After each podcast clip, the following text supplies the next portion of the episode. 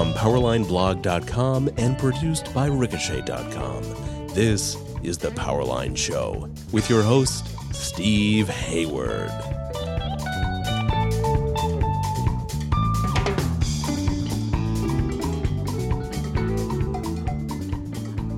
So, how many federal judges do you know who played for the Cuban Olympic national basketball team? How many federal judges do you know who are legendary for driving around in a 1960s era convertible Rolls Royce? And how many federal judges do you know who were nearly deported from the United States? Well, statisticians would say that is an N of one, and that one is Judge Carlos Bea, who recently decided to take senior status from the Ninth Circuit Court of Appeals.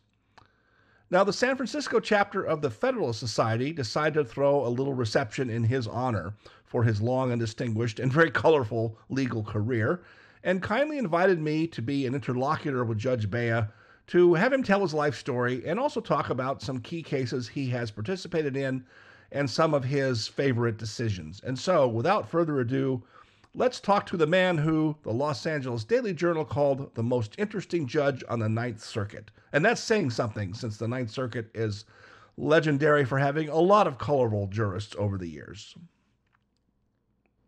Thank, thanks very much. So we, thought tonight we would do this kind of Tonight Show style a little bit with a conversation. Uh, but just to get people settled in and in the right mood, uh, I thought I'd give you, uh, uh there is an element to Judge Bea's story that involves immigration. So I wanted to give you a little bit of immigration news and law that you may not be aware of. Uh, I don't know, I'm doubting many people here came here from a foreign country on a visa, maybe one or two of you. But if you do come here on a visa, uh, of any kind of visa, tourist, student, whatever, you have to fill out the State Department's form DS 160. Has anybody ever seen this? The website says plan to take 90 minutes to fill it out. And it asks a whole series of questions.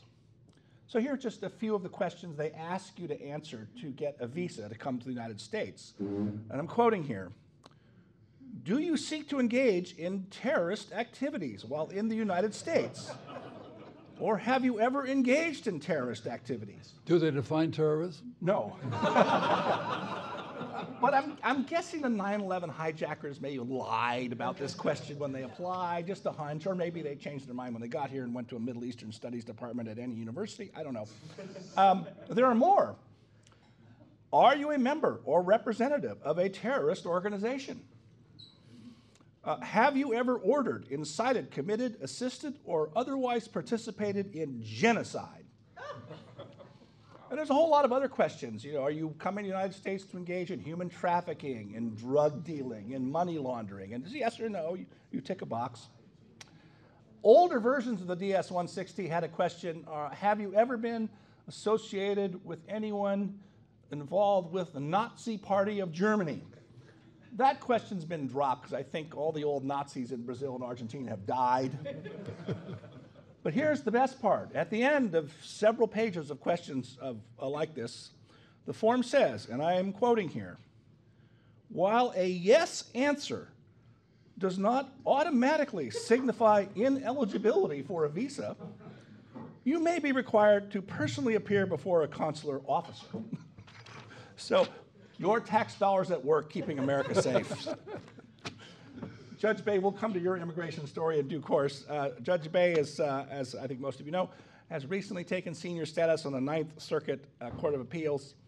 Uh, we're going to um, we're going to have a conversation that's going to come in three parts tonight. Uh, first, I don't know how many of you know this. The LA Daily Journal, which is you know, the legal trade journal uh, of the industry in Los Angeles, calls Judge Bea the most interesting man on the Ninth Circuit. So that obviously goes beyond just jurisprudence.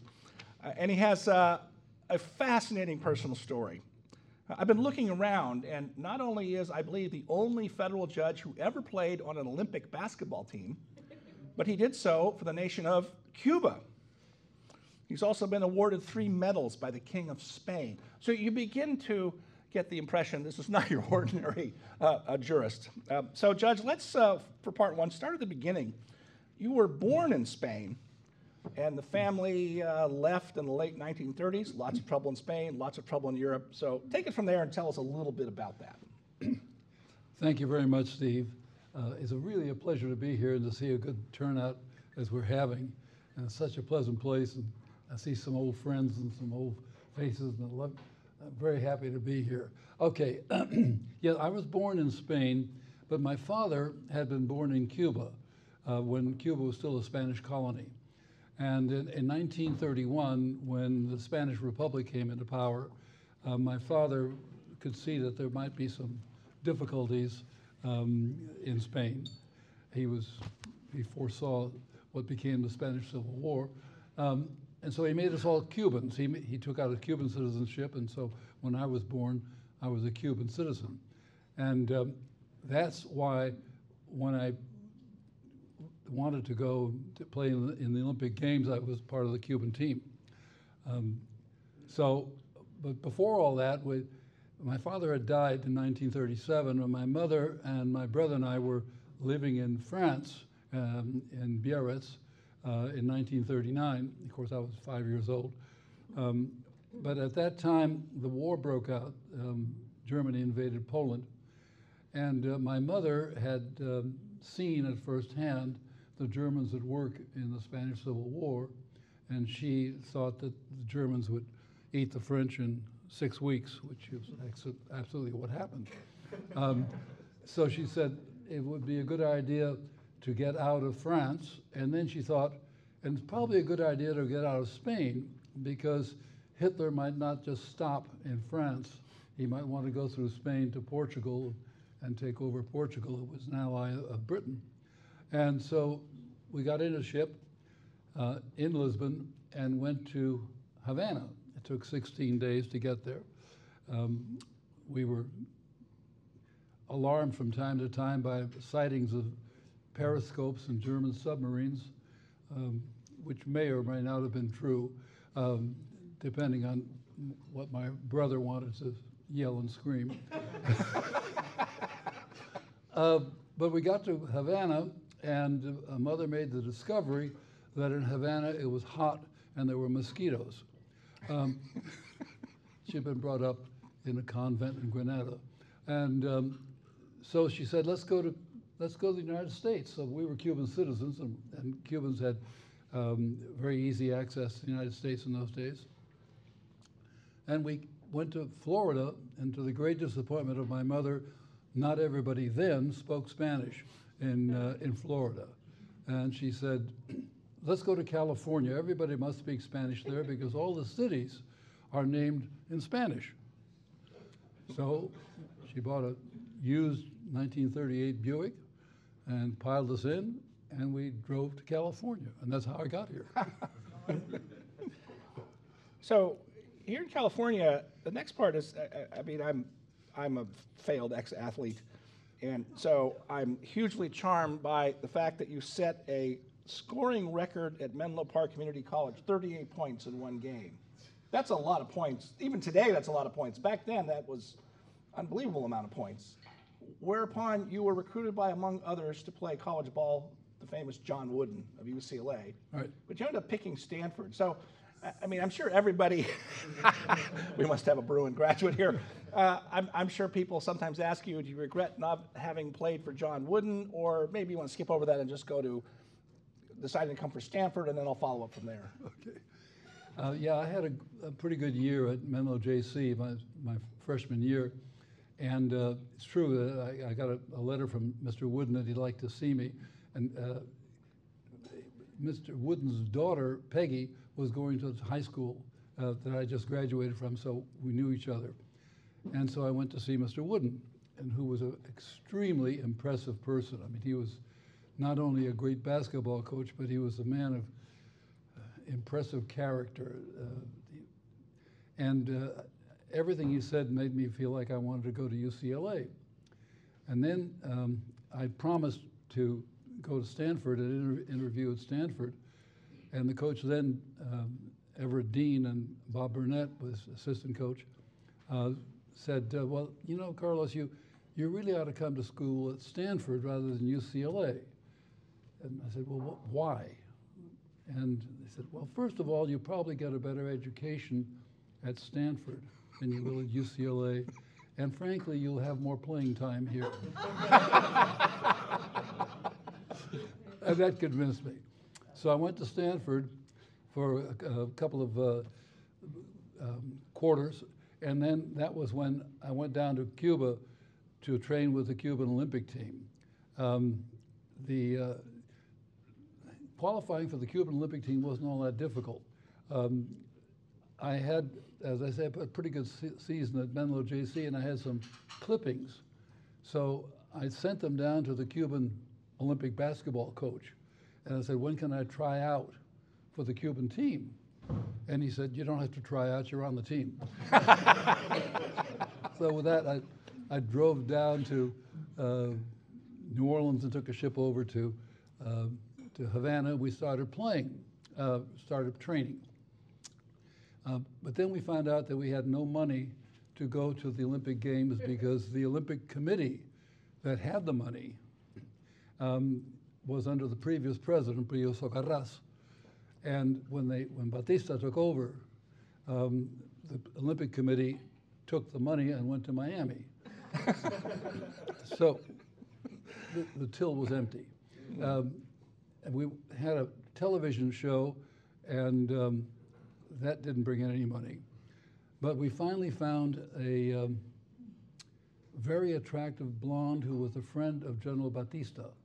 And he had made her the directrix of feminine sports in Cuba. And we said, we need $15,000 in 1952, that was a lot of money, um, to go to Helsinki. And she went to see the, as she called him, the general, um, and called us up and she said, I've got your check for you. And it was 17,500. She says, my commission is 2,500. Whatever's right.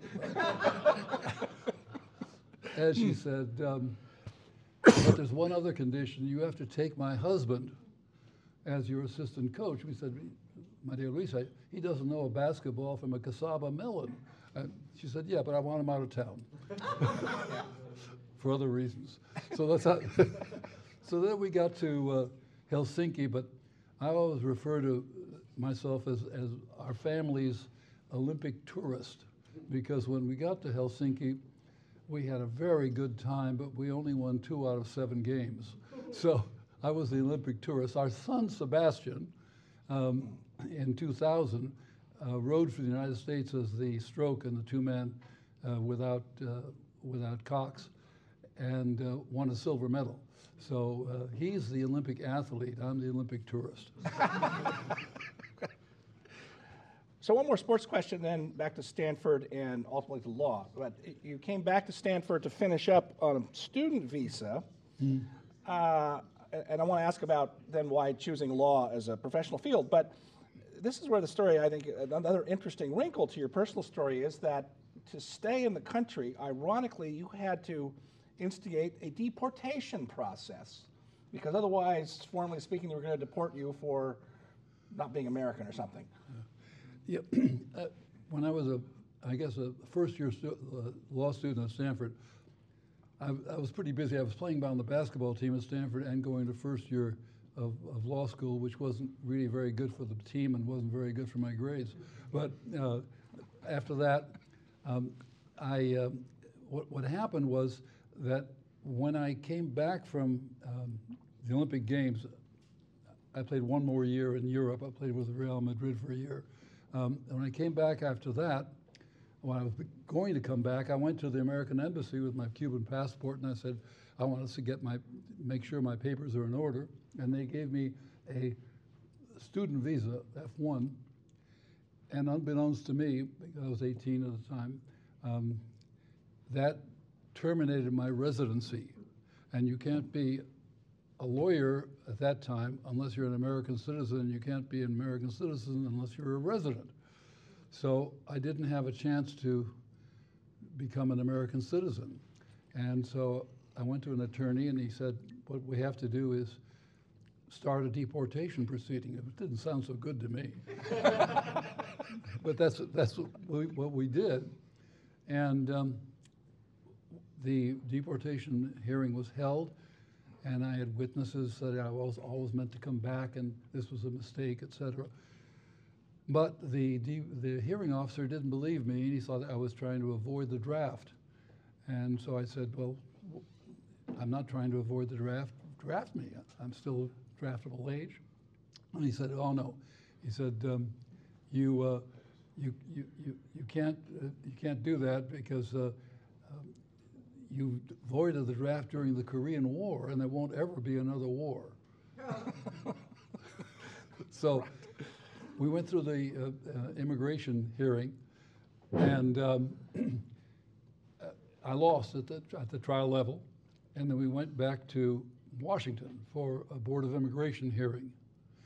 And that's when I got lucky, because the chairman of the, uh, the Chief Justice of the Board of Immigration Appeal, the chairman then, after the oral argument, leaned over toward my attorney and said, Mr. Kidder, would you mind if I asked your client a couple of questions? Now, you're all lawyers. You're in an appellate courtroom. You haven't prepared your, your client for any sort of examination. You don't know where the judge is coming from. You don't know what issues he's going to bring up. But what can you say? Of course, yes, go ahead. At which point, he asked me, What position did you play at Stanford? and did you ever know Johnny Wooden? And I said, Yeah, I told him what, what I've told you. And he said, Oh, that's terrific. And as we, and as we left, um, my attorney turned to me and he said, That son of a bitch ain't going to deport you.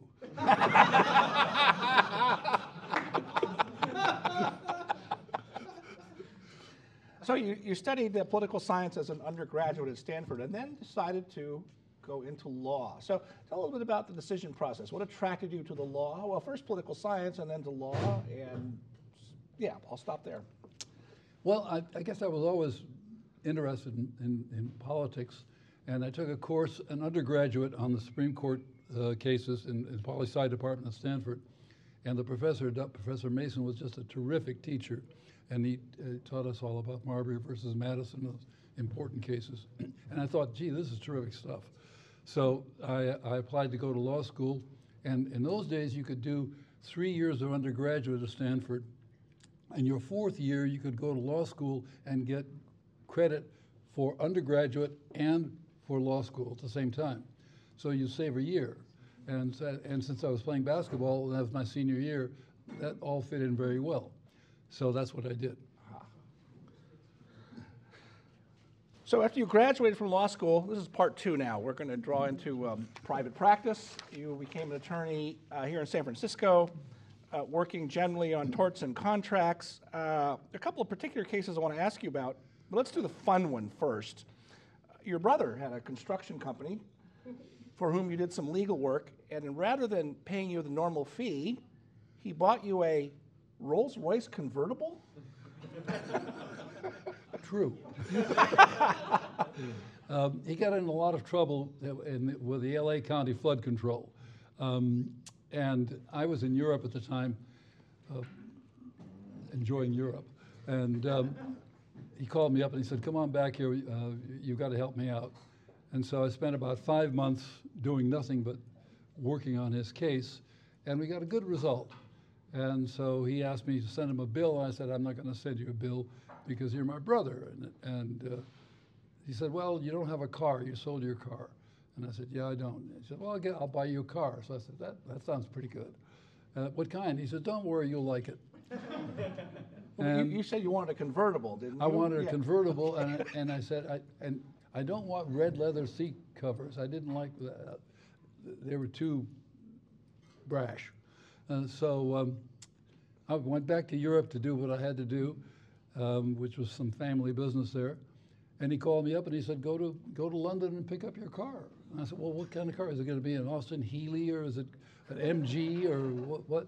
He said, "Just go up to London. Don't worry about it." And that's when I went up there and and I went into the showroom and uh, a man came out dressed exactly like the penguin in the Batman with striped pants and cutaway.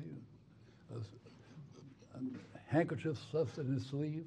Look at me, he was very fancy. And um, he said, um, Here's your car. And he pushed a button, and the floor went down, and the floor came up, and it was a silver colored Rolls Royce convertible. and um, I still have it. I came, I came to work on Monday with it. Oh, really? Oh, I was. Gonna, I mean, this was. Um, if I remember the timeline, this was sort of early '60s. This is a while 63, ago. 1963. So, I mean, what? What? Uh, that's that's a, still a novelty today, but it had to really be a novelty then. What was it like driving that around town?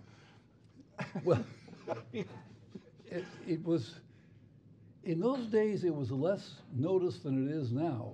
If, if, if I drive it around town now, I get some strange uh, chance, let's say. Oh. Um, so I, I've got to be careful where I drive it, right? Uh, there were areas uh, in the Tenderloin where it's not a good idea to drive. okay. So there's one case in particular uh, that I read about, uh, which was I'll just call it the Avis case involving Avis Rent a Car. And the reason it's interesting is, you know, why would a case with Avis be interesting all these years later? Except it involved issues that today get wrapped up in current controversies about hate speech. And so talk talk us through that case a bit, because I think it's interesting, and then reflect on the distinctions to be made between what you observe there and some of the tangles of hate speech today.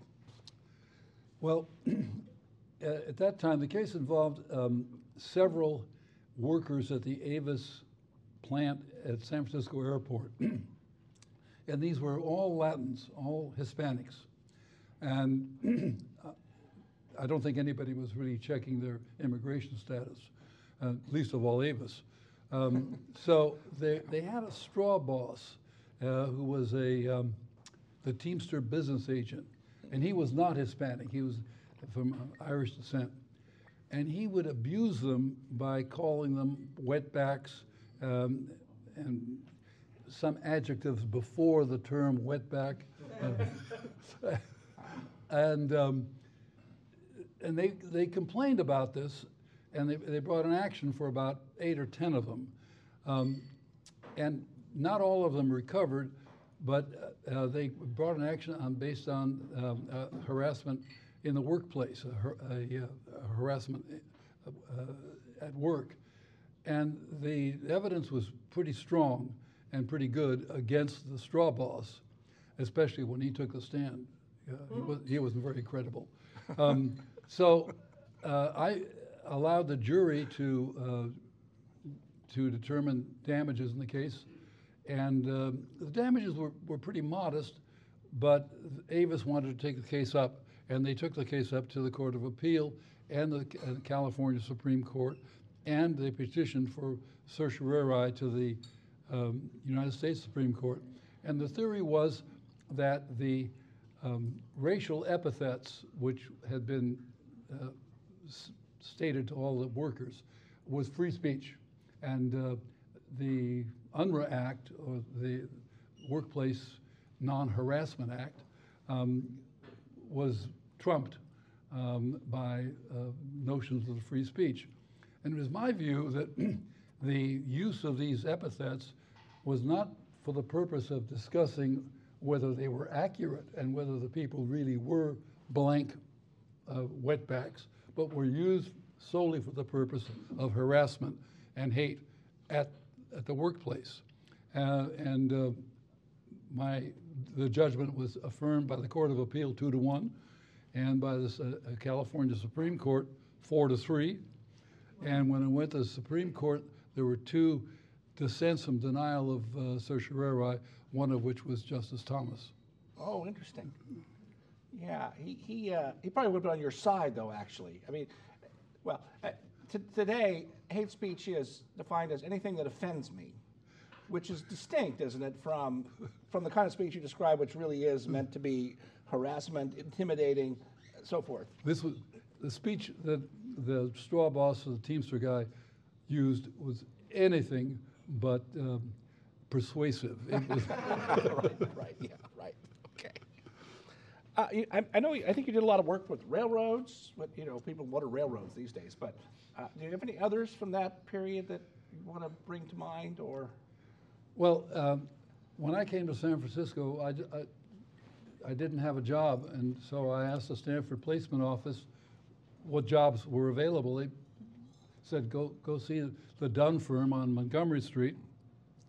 And I had no idea what they did. I thought I was going to be a tax lawyer. And um, it turned out that they offered me a job, and I took the first job I was offered. And they said, uh, We do railroad defense work, uh, personal injury work, uh, we do insurance defense work, and uh, we'll get you ready to go to trial. And I was trying cases within a year of going their uh, first, first chair in federal and state courts, uh, which is probably does, isn't done anymore now. But uh, I was trying a lot of cases, um, probably going trial six or seven times a, a year um, in, in cases. Also doing construction cases. I, do, I was re- representing contractors against municipalities. And I loved the work. I, I thought that trying cases, getting ready for cases, and going to trial for jury cases was really very interesting and a lot of fun. So, in uh, to move ahead to 1989, Governor George Deukmejian comes calling, and he wants to appoint you to the Superior Court here in San Francisco.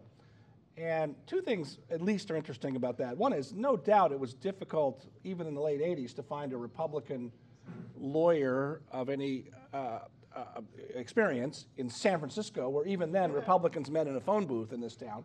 Uh, but then second, so he I found you, and, and, and but then of course Superior Court, you have to stand for election on the next cycle, which was only a year later, and you did so with the I think across the board support of San Francisco Democrats, most particularly then Speaker Willie Brown. Uh, was it Phil Burton, John, one of the Burton brothers, John. right? Uh, and uh, so tell us a little bit about that, because I think that's interesting that you were able to appeal to support of the Democratic establishment and take it from there. Well, what happened was uh, I went to lunch with a uh, classmate from Stanford Law School who was a friend of the, of the governor's, and he had a list of uh, names of people who wanted to be appointed to the Superior Court in San Francisco. And he asked me my opinion of, uh, of these people. And I looked at the list and I said to him, I'm sure that all of these people, when they come home at night, are recognized by the dog. but I've never heard of these people before. Who are they? Who are these bozos? I said. So he said, Well, wise guy, uh, what about you? Um, at which point I said, Well, let me think about it. And I called my wife and I said, um, There's this possible offer of a Superior Court judgeship. And she asked me, to, Well, do Superior Court judges work on Saturdays and Sundays and prepare preparing for trial? I said, No, they don't. She said, Take the job. we had four boys at that time, and we had a lot of little league games to go to, right? So I took the job, and within eight days, I found that I was being run against um, by a, a woman who um, uh, was a self proclaimed lesbian and was uh, against me because I belonged to the Olympic Club. And that was her, the reason that she was running against me. But I had been careful enough when I talked to the governor's uh, appointment secretary to ask if there would be an election challenge possibility before I took the job. And he said there would be. And I said, well, then I can't take the job until I can talk to somebody um, else. And he said, you don't have to talk to anybody else. I've got the authority to offer you the job. I said, yes, I have to talk to somebody else. He said, who to? I said, Willie Brown. And uh, Willie and I were friends, and we'd represented Wilkes Bashford together in the past. And so uh, I asked him, Willie, will you uh, back me against the field? And he said, yes. So with that, I went back down. I said, okay, I'll take the job. And uh, sure enough, right after I got the call, I called Willie and he said, come on down, let's talk about the campaign. And he gave me some terrific hints. And I ran a campaign for four months from February to June. And we won 58 to 42. Yeah. Just so the folks in the back can hear, can we just? Point it like yeah, that? point Yeah. it in, yeah.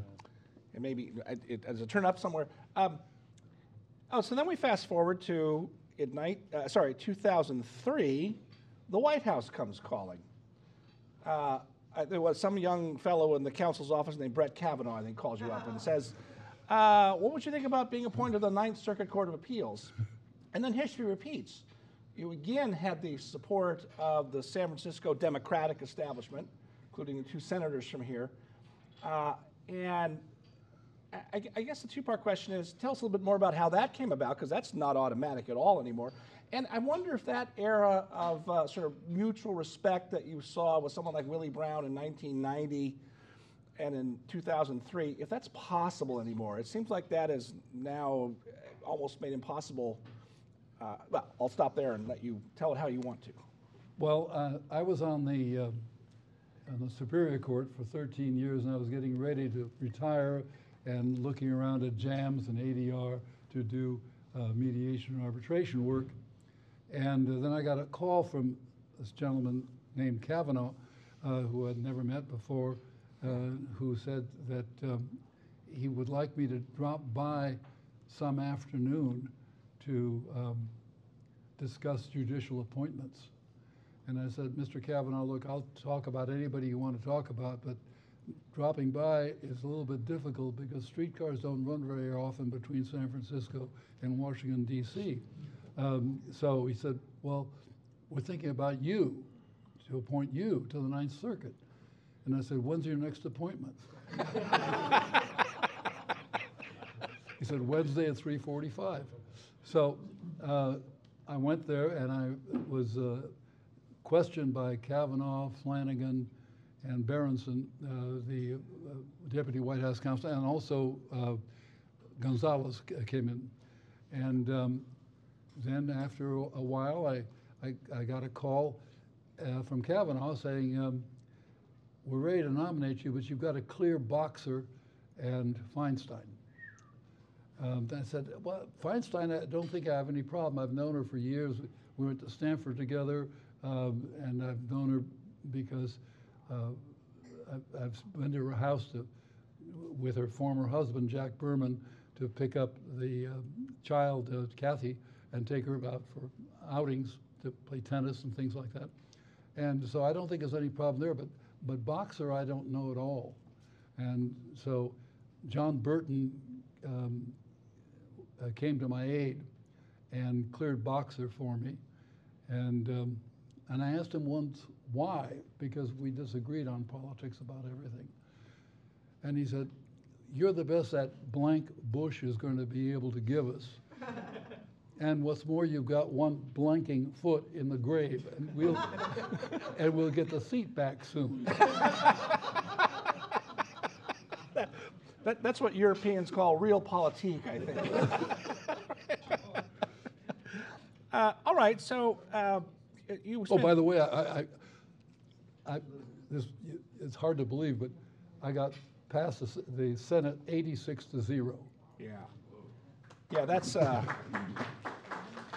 that's also something we may not see again in our lifetimes. I don't know. We'll see. Uh, so, so, you were a trial judge for first a trial lawyer, then a trial judge, and then an appellate judge. What were the differences that you observed or experienced between trial judging and appellate judging? Were there any surprises uh, uh, for making that transition? Well, the big difference is in trial, you get to meet people. You get to know the attorneys, you get to know the witnesses, the jurors. Eh, and on appeal, all you get to know is paper. Um, because, yes, there are oral arguments. The attorneys come on for 10 minutes or 20 minutes, and then you never see them until maybe three years after that. And there are relatively few appellate attorneys who I can even recognize by name and, and face. Um, whereas as a trial judge, I knew a lot of attorneys because they'd be there for a week or two trying a case, get to know them. Um, as a trial judge, you have a great deal more flexibility, what's sometimes called discretion, which is a nice, genteel word for power. as, as to what you're going to do. Um, and on appeal, you got to follow the law of the Ninth Circuit. And that's why we have excellent clerks that tell us what the law is, and sometimes they're right. Uh, so, uh, so the, the big difference is the difference between the human personal contact in trial courts and the more um, intellectual uh, and formalized uh, review of issues on the, on appellate court. And then qu- you got to write opinions. Um, and you have to, I like to write opinions that, that, that sort of follow what I th- think, um, not, rather than what a chat iBox or AI thinks. Right. Uh, by the way, I'm going to open up to some audience questions in a few minutes, uh, but what I want to do is I want to ask the judge about three or four areas of the law in specific cases, uh, and then we'll do the audience question. So I'll prepare you to think about your questions if you have some. Uh, so I say I want to ask you about um, a couple of specific cases and a couple of general areas of the law. The first ones I think is the case that I've heard you express in interviews or read in articles that is either your favorite case or the opinion you're most proud of, I'm, whatever, the, uh, uh, whatever the characterization is that's correct. And that's Hinkson versus United States. I didn't have a chance to read it, and I'm not sure I completely grasp it. So walk us through that and tell us why it's particularly important to you. Hinkson versus United States was a, was a very flamboyant case. Um, Hinkson um, wanted to kill the district court judge who had presided over his tax fraud trial.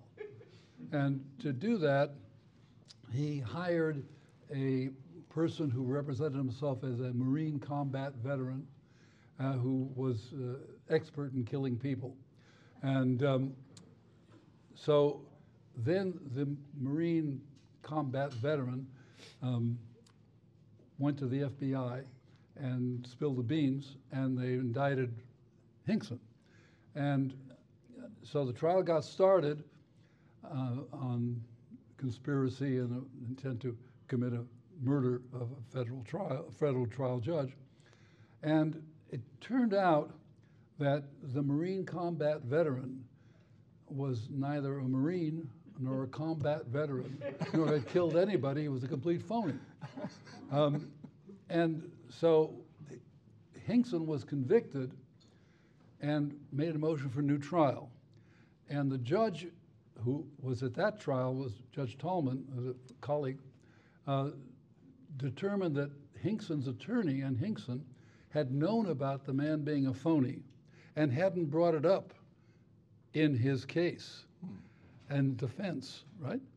And therefore, they hadn't exercised due diligence in uh, at the time of trial and weren't entitled to a new trial because this man was such a phony. So the issue was, to us in the Ninth Circuit, was Judge Tallman right in saying, and making his finding of due diligence?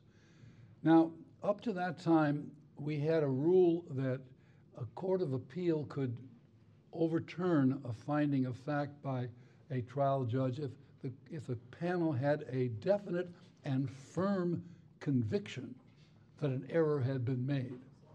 Now, I consider that to be totally subjective. Um, and so I wrote an opinion saying, no, you can't overturn a finding of fact by a trial judge unless it's implausible, illogical, or can't be inferred from the, from the facts in the record. Now, this was an example of separating the power discretion between the district court, the trial court, and the, and the, the court of appeal. I had been a trial court judge, and I thought that determinations of issues of fact should be done by the trial court, not by the court of appeal on a cold record without having seen the witnesses.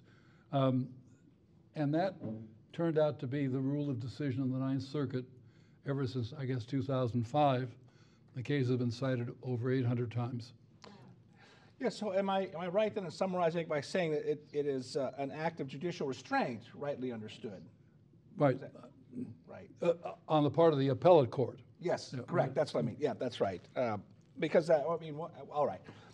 I'll just press on here because it's a fascinating subject. Um, another domain of cases, several that came before the Ninth Circuit and that, and that you sat on panels. That's cases involving the First Amendment, the Establishment Clause, and the Free Exercise Clause. One of them, which I remember vividly, I think I told you the story of Newt Gingrich storming into my office after the Ninth Circuit said the Pledge of Allegiance was unconstitutional in high dudgeon. That's a funny story I won't tell you now. But uh, you were, I think, involved in that particular case and several others like it. So talk a little bit about some of those because I think that's a great highlight reel there. Um, the Ninth Circuit had found that um, Mr. Newdow, Dr. Newdow, had a daughter going to a school in Rio Vista. And um, Dr. Newdow was a firm, con convinced, very articulate, very intelligent atheist. And he didn't like the idea of his daughter listening to the Pledge of Allegiance, which had the words under God inserted into the Pledge of Allegiance in 1954. And he claimed that this was an establishment of religion. And the Ninth Circuit found that Dr. Newdow was absolutely correct. And in a decision written by Judge Goodwin with Judge Reinhardt uh, joining him, um, that was the decision. It went to the Supreme Court. Something strange happened in the Supreme Court. Uh, Justice Kennedy uh, determined in oral argument that Mr. Newdow um, didn't have custody of his daughter because he'd been divorced and the, and the custody went to his wife and therefore found that Mr. Newdow didn't have standing to bring the action.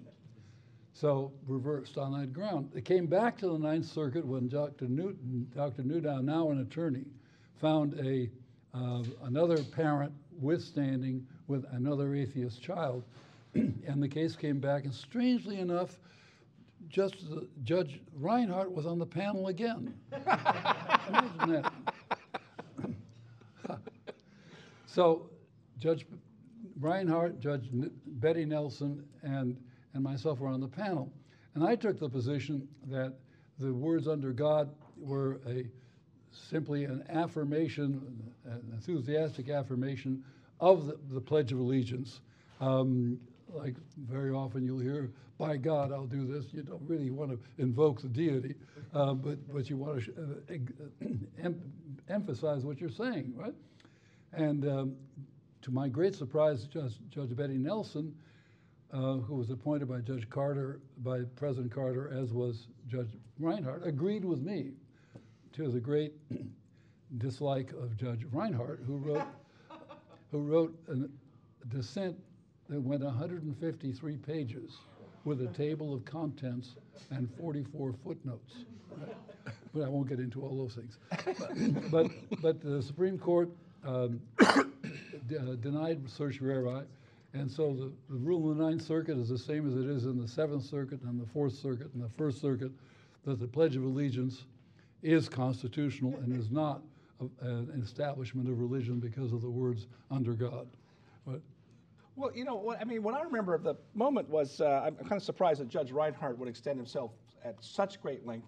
Because you may remember that the United States Senate, I think the day after the ruling came out, voted a resolution, I think 98 to 0, denouncing the opinion. and I don't know, I mean, I don't go for the weeds, but the, uh, although the Constitution does not on the surface resemble the, the, the, invocations of the deity like the Declaration of Independence does, there is at the end that phrase that says, in the year of our Lord 1787. So there it is. Mm-hmm. Is that phrase of the Constitution unconstitutional? Oh, that's a rhetorical question, right? I mean, just, but this is how crazy things have You don't have standing. of course. And, you know, isn't it typical of Judge Kennedy to pick on that to try and kick it out rather than grappling with the problem? Okay. Um, uh, next topic is uh, racial discrimination. We're all waiting with bated breath for the Harvard and UNC case decision coming in June. A lot of people are hanging on and mentioning the phrase that Chief Justice Roberts used in the Seattle public schools case several years ago that the way to stop discriminating by race is to stop discriminating by race, which turns out a phrase that came from you. That's right. Two years before, in the same case, I had said exactly that at the end of my opinion. And, um, pardon me, uh, my dissent from denial of rehearing.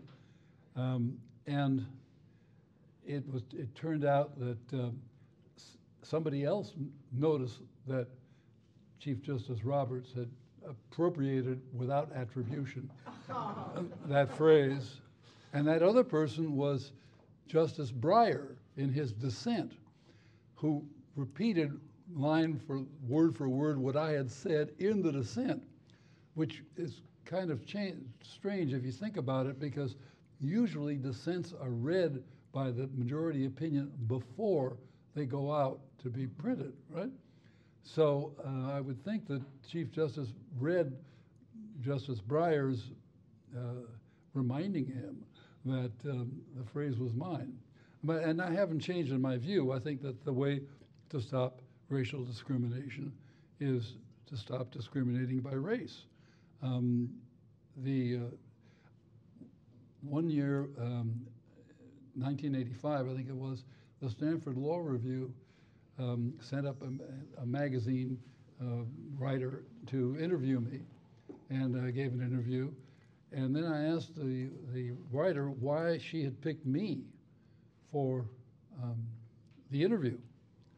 And she said, Well, you turned out to be the first Latino who graduated from Stanford Law School. I said, I, I don't think that's quite right uh, because Stanford Law School started in 1891. I graduated in 1958. And there had to be somebody in between who graduated who was uh, Latino or Hispanic. But I told her, I'll tell you one thing that's true. When I was at Stanford and Stanford Law School, I didn't know I was a Latino. Well, but you're not even that anymore. There's Latinx now, isn't it, or something? Oh, right. right. that's another story. Yeah. All right, so uh, I'm going to close my part of this with two general questions about the legal scene today, and then we'll take some audience questions. The first is, uh, uh, or the preface is this. What are some of the toughest areas of the law today? And some specific examples that come to mind is the Chevron doctrine is suddenly up for grabs, and you've been saying for years that needed to be rethought. We now have the the major questions doctrine articulated last spring, and we're not sure where that's going yet. So, what are your reflections on that, or any any other areas that you're looking at, saying, "Boy, this needs some serious rethinking"? Well, Steve, uh, the major questions doctrine and the Chevron doctrine both involve the same fundamental issue, which is the separation of powers uh, between the executive, the legislative, and the judiciary. Um, I've been a great uh, doubter of the Chevron doctrine for years. I gave a speech down at Heritage uh, in 2015 on it, and I sort of ended the speech by saying, let's junk Chevron, um, because Chevron is the idea that if Congress enacts legislation which it, the court finds to be ambiguous, rather than try to noodle through the ambiguity with the rules of statutory construction and canons of statutory construction, the um, court should defer to the administrative agency's interpretation of Congress's act. Now, it might come as a great surprise to you, but when you allow the agency to interpret the congressional act, it usually ends up with the agency ratifying its own actions. Strange enough, right? And uh, I always thought that that was a flagrant violation of the separation of powers, that the agency should not be telling the judiciary how to interpret Congress's act. Congress can't even do that. They can't pass an act saying, we really meant this. If you really meant this, enact it and have it signed, presented to the president, and signed. You just can't have a, a sort of an advisory opinion. And the major questions doctrine uh, is another separation of powers issue because um, in the West Virginia versus EPA case, building on the uh, Brown and Williamson tobacco case of years before, the, the court has said if Congress really meant to make the, the radical changes in industry and in finance, which these uh, agencies want to make, it should say so clearly. Uh, if it doesn't say so clearly, we're going to find that there's no in, expressed intent in the, in the statute.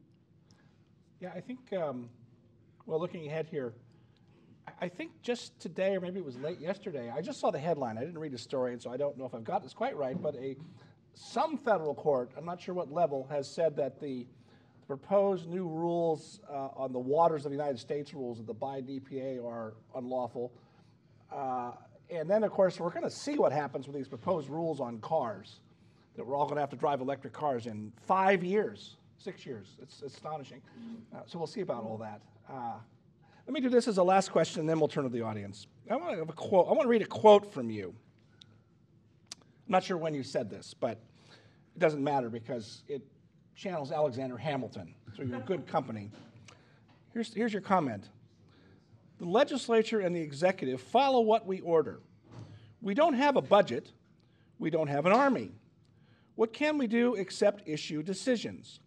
But such is the respect in which the judiciary is held that there's a great deal of responsibility in exercising that power. Okay, um, like I say, Hamilton said something, right? We don't have the power of the purse or the sword, one of the Federalist Papers.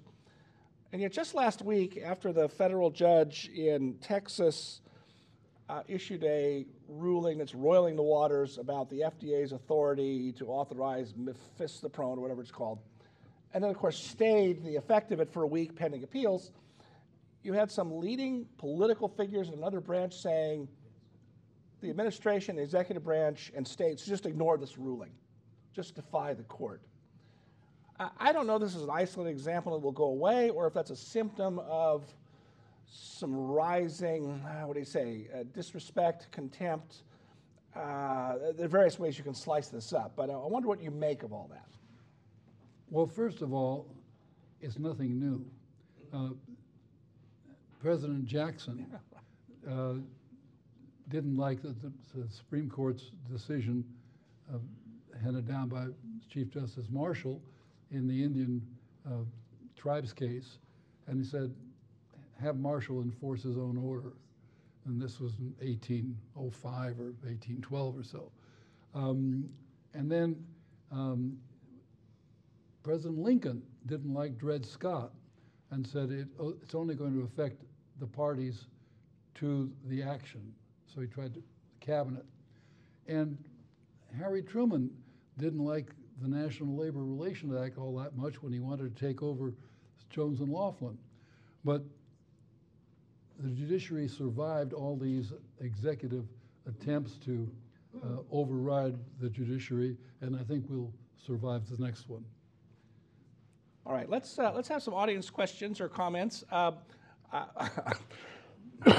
Uh, if you would, I mean, we do it this way on campus. Please state your name if you would, and we try to follow the Jeopardy rule, which is make your statement in the form of a question. So, yes, ma'am. So my name is Sarah Reese. I'm an attorney, longtime Federalist Society member.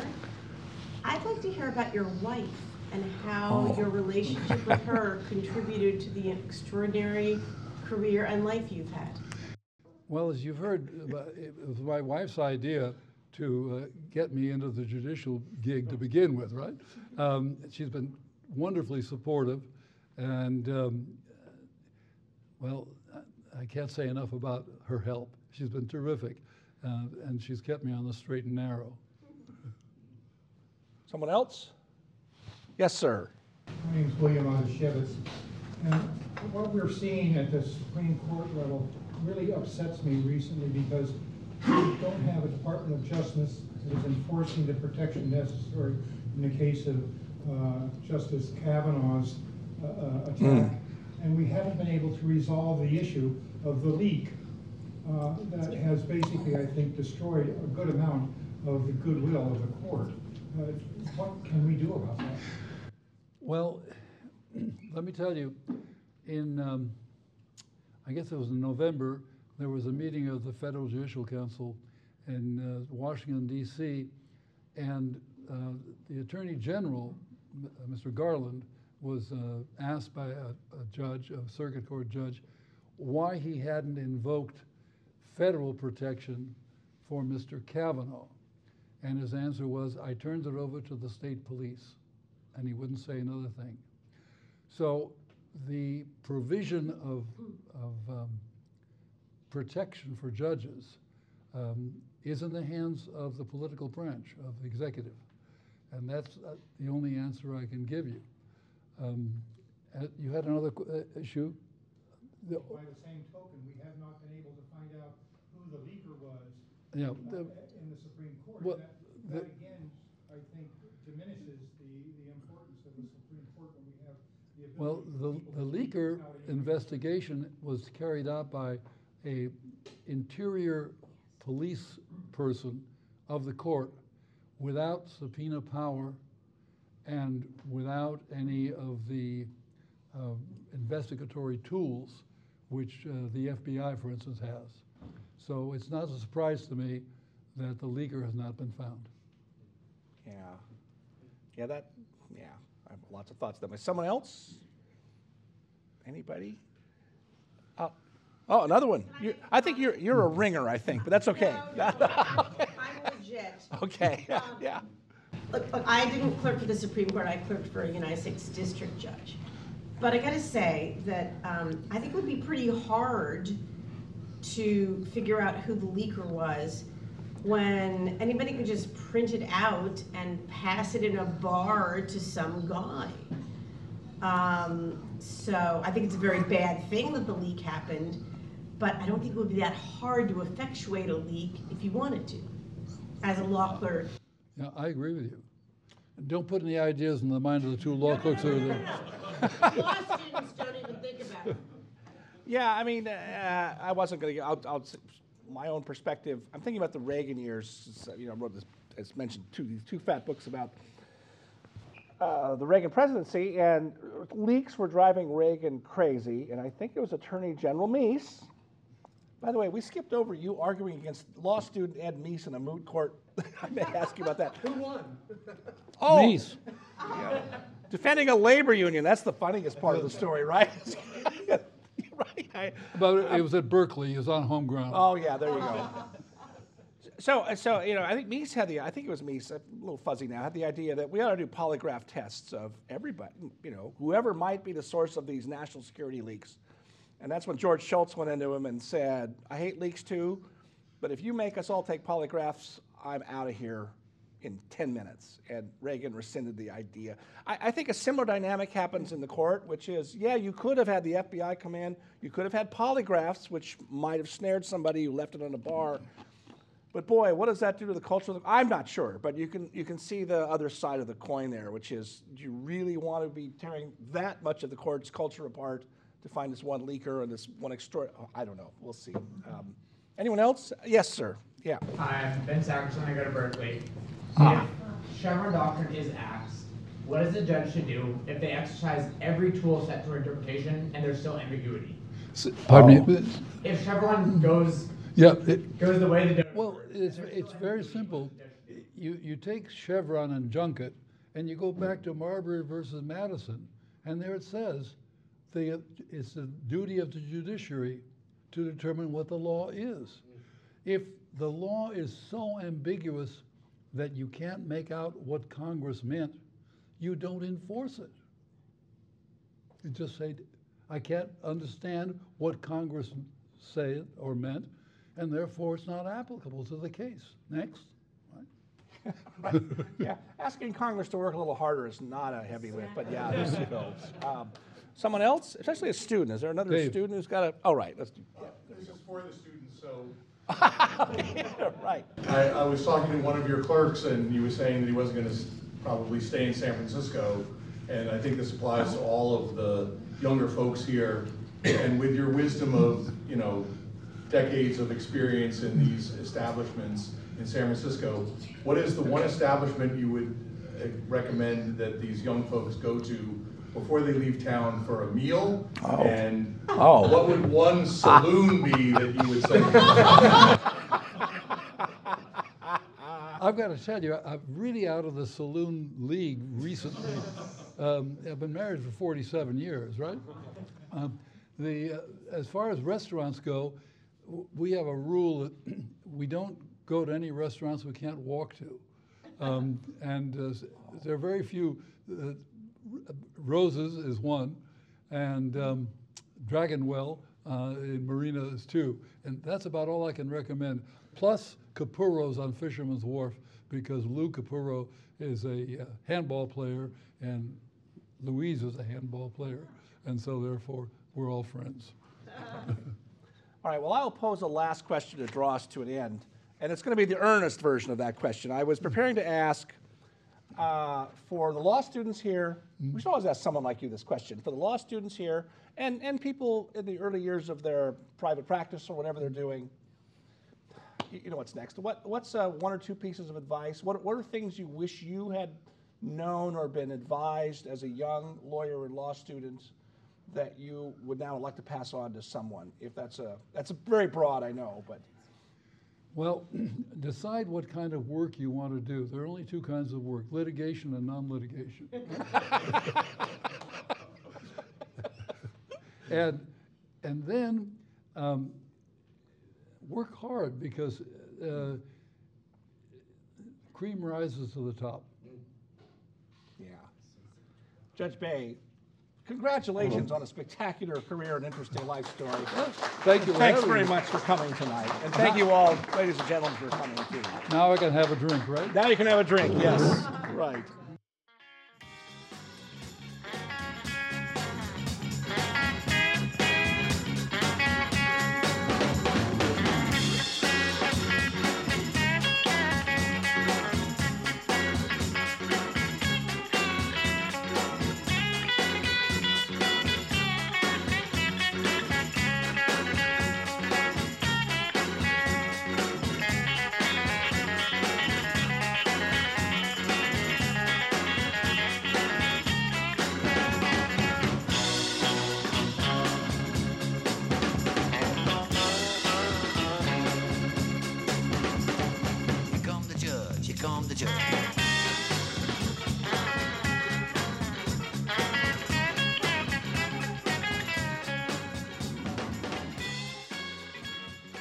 Ricochet. Join the conversation.